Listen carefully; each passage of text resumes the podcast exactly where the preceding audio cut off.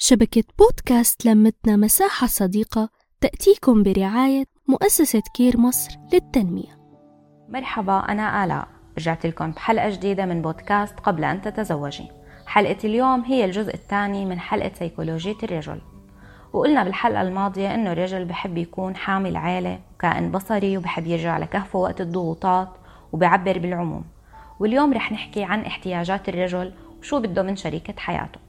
أول شي بحب المديح الصادق يعني تقولي له أنت بهذا الموقف قد كنت كريم وشهم أو حبيت طريقة تعاملك مع هالموقف. ثانيا بحب إحساس الثقة والأمان يعني تخاطبيه إنك واثقة فيه وقادر أنت تعمل هذا الشي وقادر تحل هذا الشي.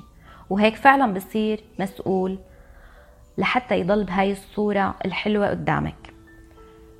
ثالث نقطة الرجل محتاج القبول ويحس إنه محبوب بكل حالاته وبينفر من إملاء الأوامر عليه. لهيك إذا بدك منه يغير أمر ما محتاجة تتمتعي بالصبر وتطلبي منه بطريقة ذكية. مثلا شو رأيك لو تعمل كذا بيطلع أحلى أو بيطلع أحسن؟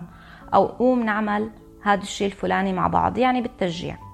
رابع نقطة بحب الوضوح بالتعبير يعني تقولي له احتياجاتك بجمل واضحة مختصرة. بدون تفاصيل كتير لأنه رح يفصل منك ويبطل يركز.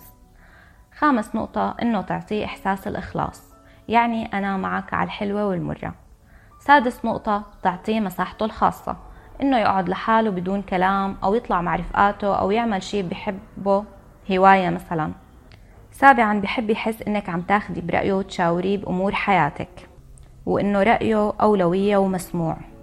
وبهيك بتكون انتهت حلقة اليوم. بتمنى استمتعتوا واستفدتوا. وبلاقيكم بحلقة جديدة ومع السلامة. نحكي نتشارك نتواصل.